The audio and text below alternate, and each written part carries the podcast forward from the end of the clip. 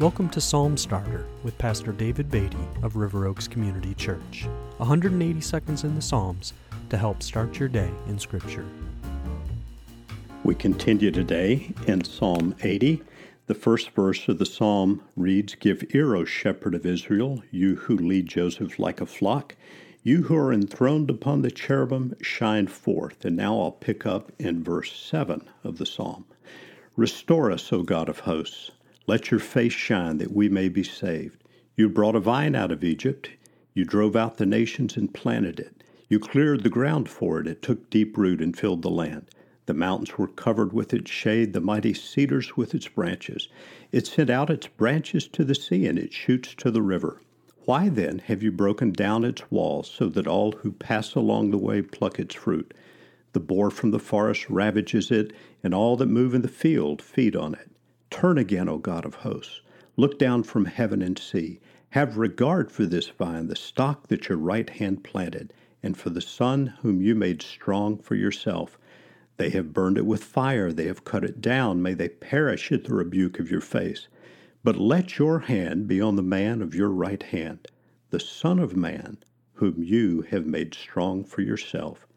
Then we shall not turn back from you. Give us life, and we will call upon your name.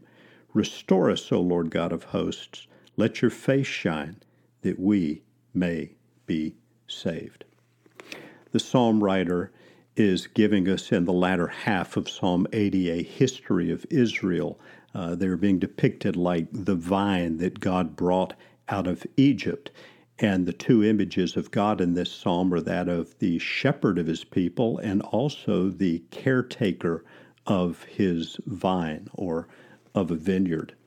The images certainly remind us of what Jesus said in the Gospel of John in chapter 10. He said, I am the good shepherd. The good shepherd lays down his life for the sheep. And in John chapter 15, he said, I am the true vine, and my Father is the gardener.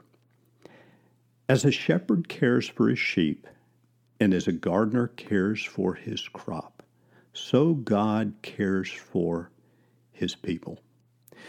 The psalmist is calling for prayer for God's people, calling us, reminding us to pray for God's favor upon his people. The recurring uh, words in the psalm, the chorus found three times, uh, is this Restore us, O God of hosts. Let your face shine that we may be saved.